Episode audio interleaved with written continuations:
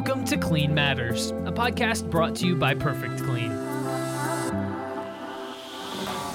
Hello, everyone, and welcome to this episode of the podcast. I'm your host today, Tyler Kern. Thank you so much for joining us for a brand new episode here. As today we're discussing healthcare associated infections. We're also going to dive in and do a deep dive on biofilm, which is the infection threat that you've probably never heard of, but you definitely should. And so joining me today are two experts here on the topic. First, we have George Clarke, the CEO of UMF Corporation. George, welcome to the podcast. Thanks for joining me. Oh, good to be here. Thank you. Absolutely. And we're also joined today by Mark Hodgson. He's the Senior Vice President at Medentech. Mark, thanks so much for being here. Well, thank you very much for having me. Very good stuff. Well, guys, it's a thrill to have both of you here on the podcast today to get to dive in on such an important topic. Now, George, I want to start off with you. Obviously, a lot of things have changed from pre COVID to post COVID. But from your perspective, uh, tell us a little bit about the difference between the world of infection prevention pre COVID versus now. Yeah, certainly. Yeah. Uh, Pre COVID, hospitals and nursing homes you know, were primarily concerned with preventing healthcare associated infections or HAIs uh, caused by Clostridium difficile, commonly called to C. diff, and methicillin resistant Staphylococcus aureus or MRSA. Uh, at the time, Candida auris, a type of yeast that causes severe infections and does not respond to commonly used antifungal drugs was also making a lot of headlines uh, pretty well worldwide. Uh, one relatively new topic at the time, uh, pre-COVID, you know, was amongst the healthcare infection preventionists uh, was that of biofilm. So pre-COVID, clean hotel rooms were top of mind for hotel guests in selecting and being loyal to a hotel brand. Uh, cruise lines were primarily concerned with preventing an outbreak of norovirus. Uh, nursery schools and K 12 schools were concerned with the flu and spreading the common cold. And high schools, some high schools uh, commonly uh, referred to the problems with MRSA in the gymnasium and locker rooms. Now, living with COVID, uh, the world has undergone a crash course in infection prevention. Masks, gowns, disinfectants, and many other common cleaning products were in short supply or completely exhausted. Unfortunately, you know, 38,000 plus hotels shut their doors. Uh, the US government issued a no sale order for the cruise line industry. And for everyone else, Zoom was the new norm. Uh, there is a myopic focus on COVID across all industries. We've been preoccupied with preventing COVID infections for over a year now. And besides wearing masks and the emphasis on washing hands, which is not new to healthcare, one notable, notable transformation is the importance placed on disinfecting everything people touch. In some industries, especially hospitality, cleaning has become a theatrical performance, you know, for all to see. So, George, I want to follow up on this. Why does environmental hygiene matter, in your opinion? Yeah, I think the best example of the critical importance of environmental hygiene is the pre and post COVID issue with preventable hospital associated infections. Uh, we refer to them as PHIs. We also like to refer to it as the silent epidemic. Um, it's worth noting the flu the flu season, which now happens every year, is considered an epidemic and the flu causes an average of 23,600 deaths each and every year in the US. However, since the 1990s, hospital associated infections have exceeded 1 million infections with an estimated 100,000 deaths every year. And these are only estimates. This equates to 2,000 plus infections, resulting in 200, 280 deaths every day. And this has been going on now for decades. COVID 19 is now the number one preventable hospital associated infection worldwide. preventable hospital associated infections like COVID 19 has a devastating effect on the physical, emotional, and financial health of patients and the hospital itself.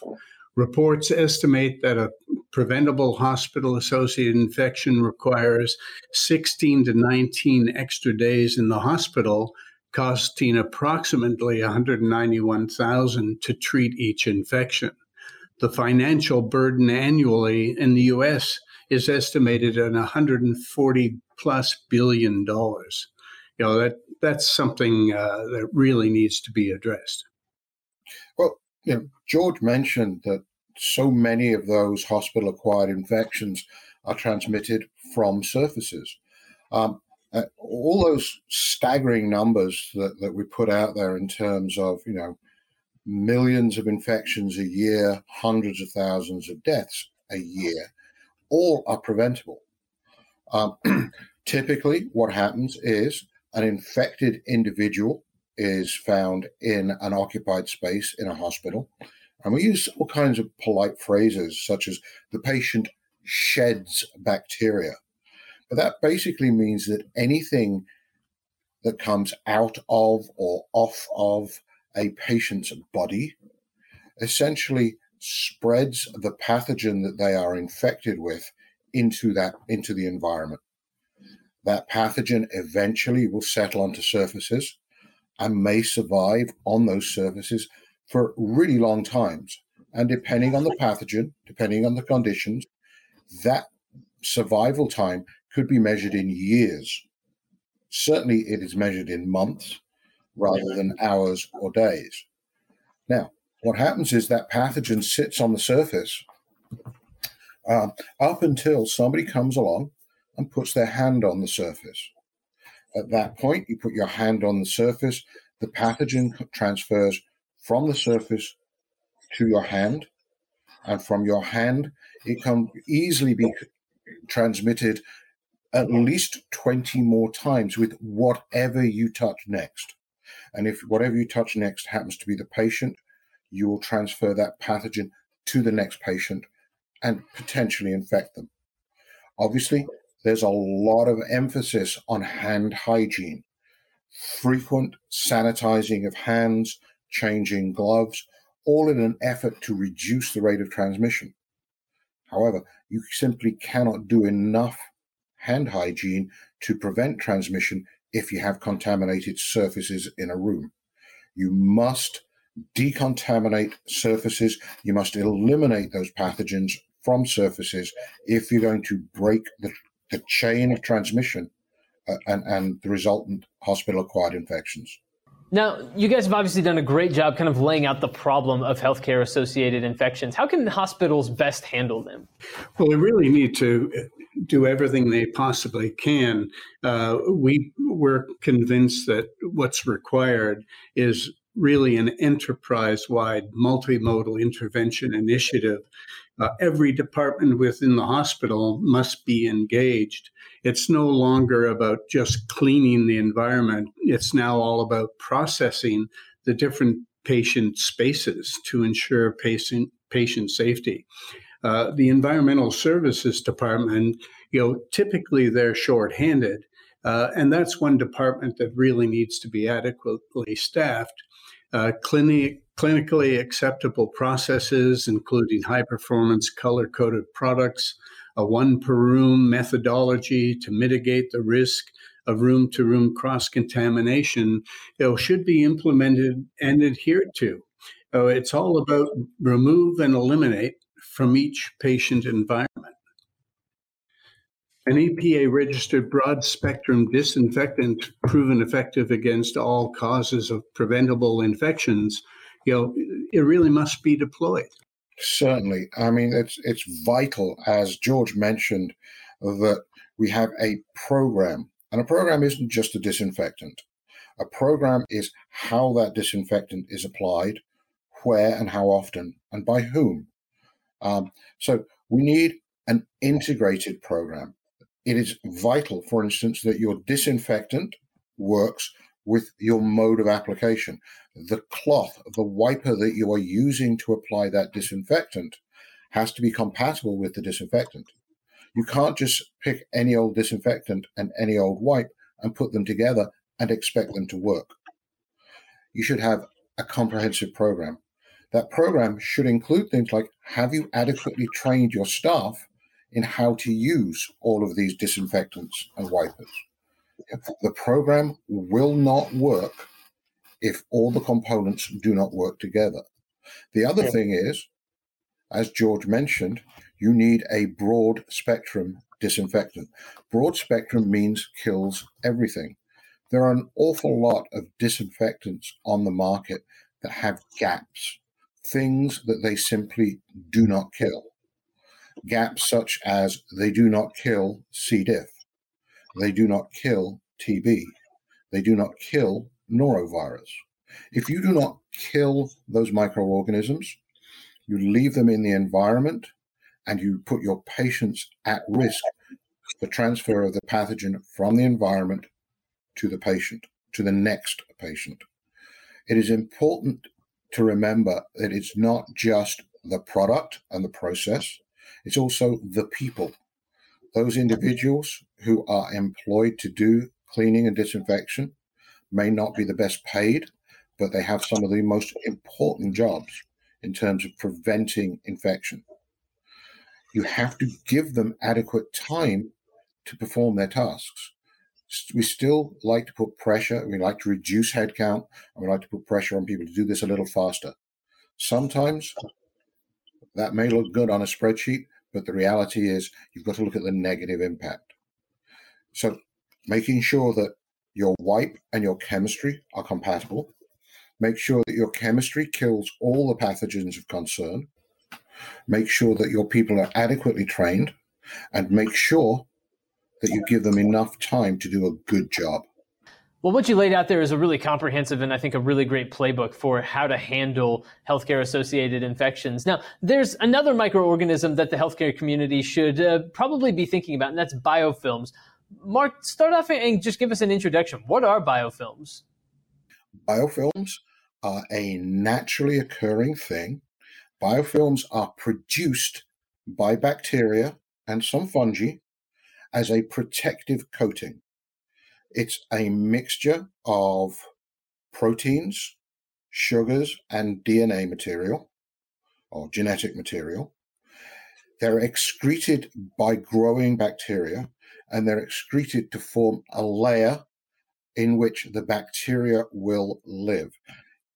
Basically, what you would see, if there is enough of it, is a slime layer.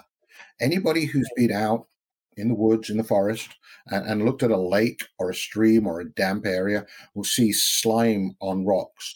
That's biofilm. The plaque on your teeth is biofilm. So, biofilm is known to be found in wet environments. It, we've been known this for a long, long time. What's possibly new, or possibly different for people, is the prevalence of biofilm on what are normally dry surfaces, typically referred to as dry surface biofilm. And recently, uh, recently meaning within the last 10 years, we've started to have studies published that show dry surface biofilm is on up to 92% of surfaces in hospital rooms, surfaces that you would not necessarily expect to find it, surfaces that are typically dry, but they have biofilm. And the impact of that biofilm is significant. The biofilm is there to protect microorganisms, particularly bacteria, protects them from dehydration, protects them from ultraviolet light, and also protects them from chemical disinfectants. If you use most disinfectants on bacteria in biofilm, you will not kill those, those bacteria. The result of that is that you have not fully disinfected the surface in the in the patient room or in the hospital room, in the hotel room, on the cruise ship, and the pathogen remains and puts the next occupant of that room at greater risk of infection. The other thing about biofilms is, although they are typically made by bacteria, we'll find a lot of things other than bacteria in a biofilm, including viruses, and more specifically, including coronaviruses. A recently published paper out of the University of Rennes actually showed that coronavirus and the COVID 19 will happily colonize a biofilm and will survive within a biofilm when we apply typically otherwise effective disinfectants. So, unless we address biofilm, we're not addressing our bacterial problems and we're certainly not addressing our viral problems. We need a product that is effective against biofilm.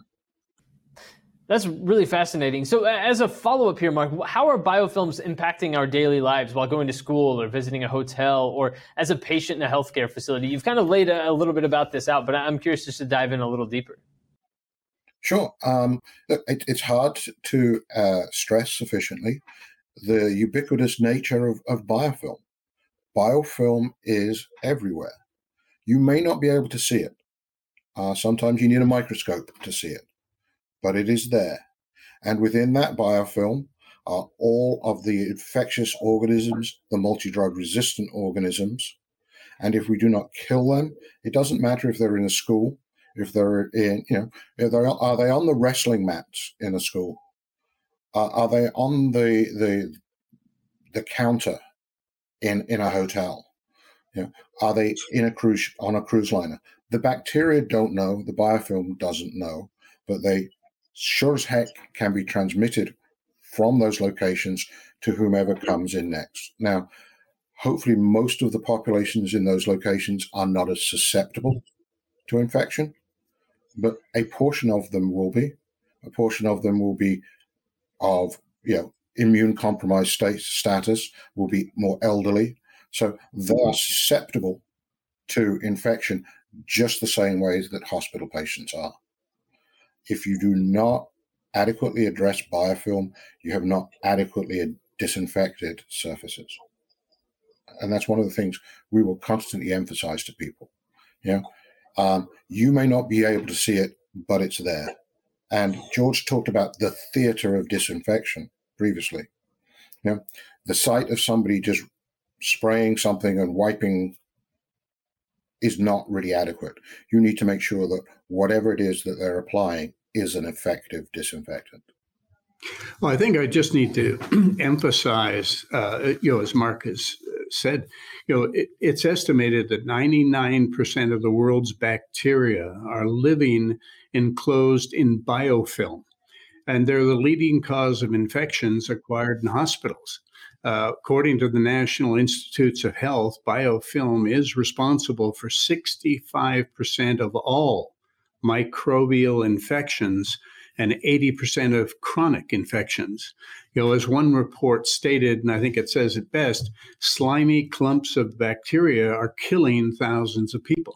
Well, certainly, I mean, if we look at schools, just as, as a primary example, many schools um, are financed or, or, or receive remuneration based on student attendance.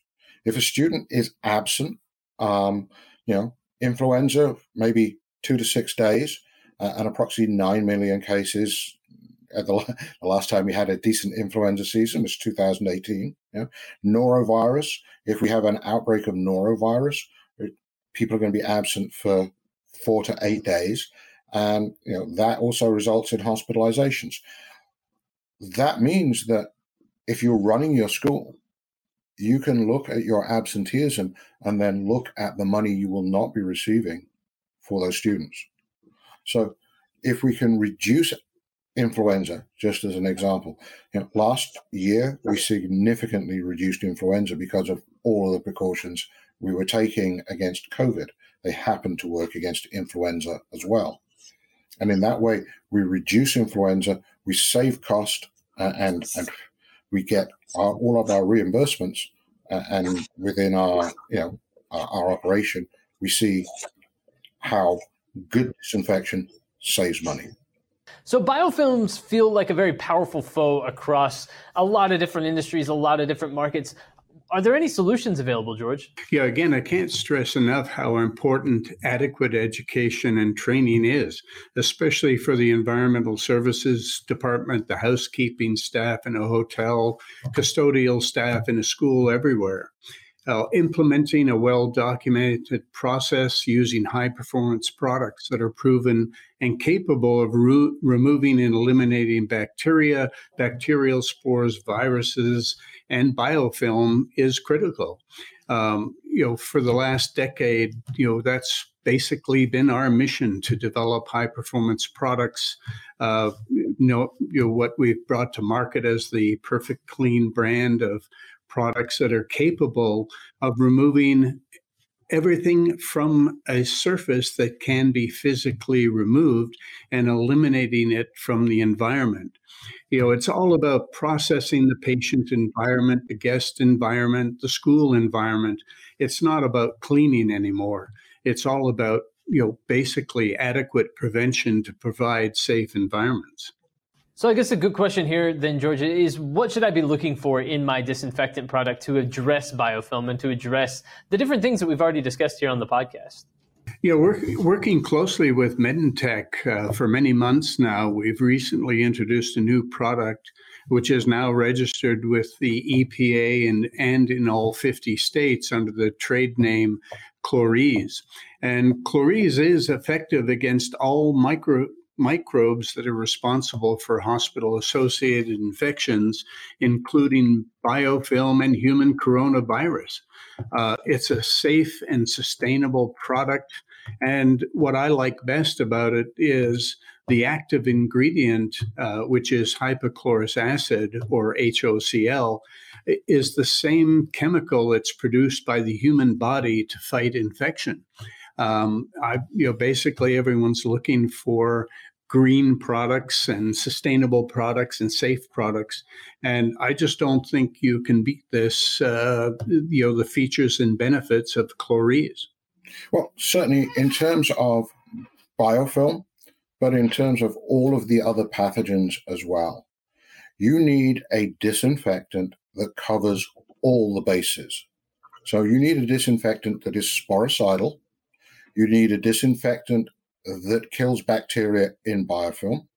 You need a disinfectant that eliminates Candida auris, that gets rid of norovirus and coronavirus. Hmm? And if you look at the EPA registration of Cloreze, what you'll find is Cloreze covers all of those bases. If your disinfectant doesn't have all of those claims, then you're really not using an effective product. And, and the mm. reality is, there are too many products on the market that might do maybe three out of four, or in some cases, only two out of four. And if you're using one of those, you really need to think long and hard about what you're doing because what you're doing is unfortunately failing to adequately disinfect your surfaces and therefore leaving your uh, your patients or your customers at risk. And one of the things that I constantly emphasize is that you do not necessarily know what the room occupant is infected with. And, the classic example given is with C. diff. 25% of the population carries C. diff without symptoms. So, in other words, they will shed into the environment but you probably would not know that they have done that. And unless you're going to take precaution, you will not adequately eliminate that C. diff from the environment. Yes, correct. I think the COVID pandemic has shown that no industry is immune. Uh, you know, the simple cost and cost effective best practices we've discussed here the products that are necessary, you know, if these are adhered to, could really lessen the impact of future epidemics. And uh, not to mention hospital associated infections literally going forward on a daily basis. You know, UMF has leveraged its foundation in health care infection prevention to expand heavily into hospitality, education, and other markets advocating for standardization of effective processes. And I'm hopeful that the lessons learned from preventing the spread of COVID 19 will carry over after the pandemic has quietened down. You know, hospitals and hotels, and in fact, all industries now have not only the insight, but they've all got the experience in preventing infections.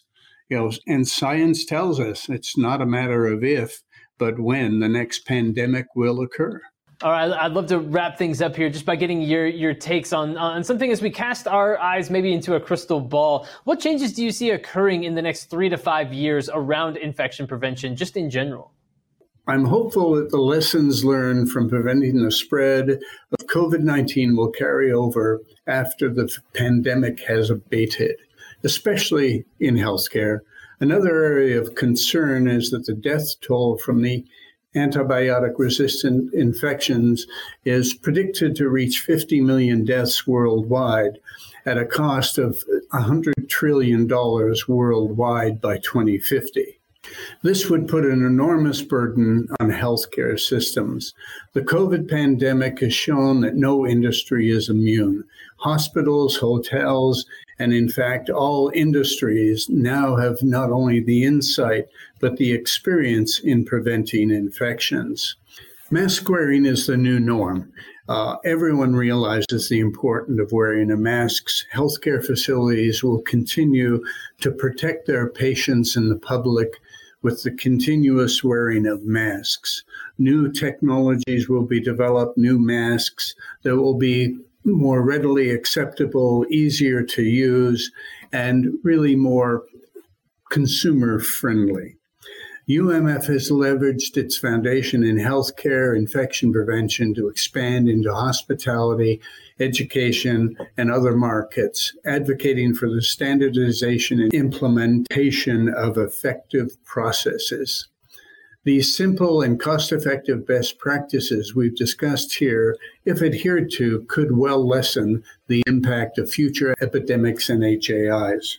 Infection prevention and consumer awareness have become far more important these days. Gone are the days when consumers blindly trust salespeople and marketing claims for products that are critical to infection prevention.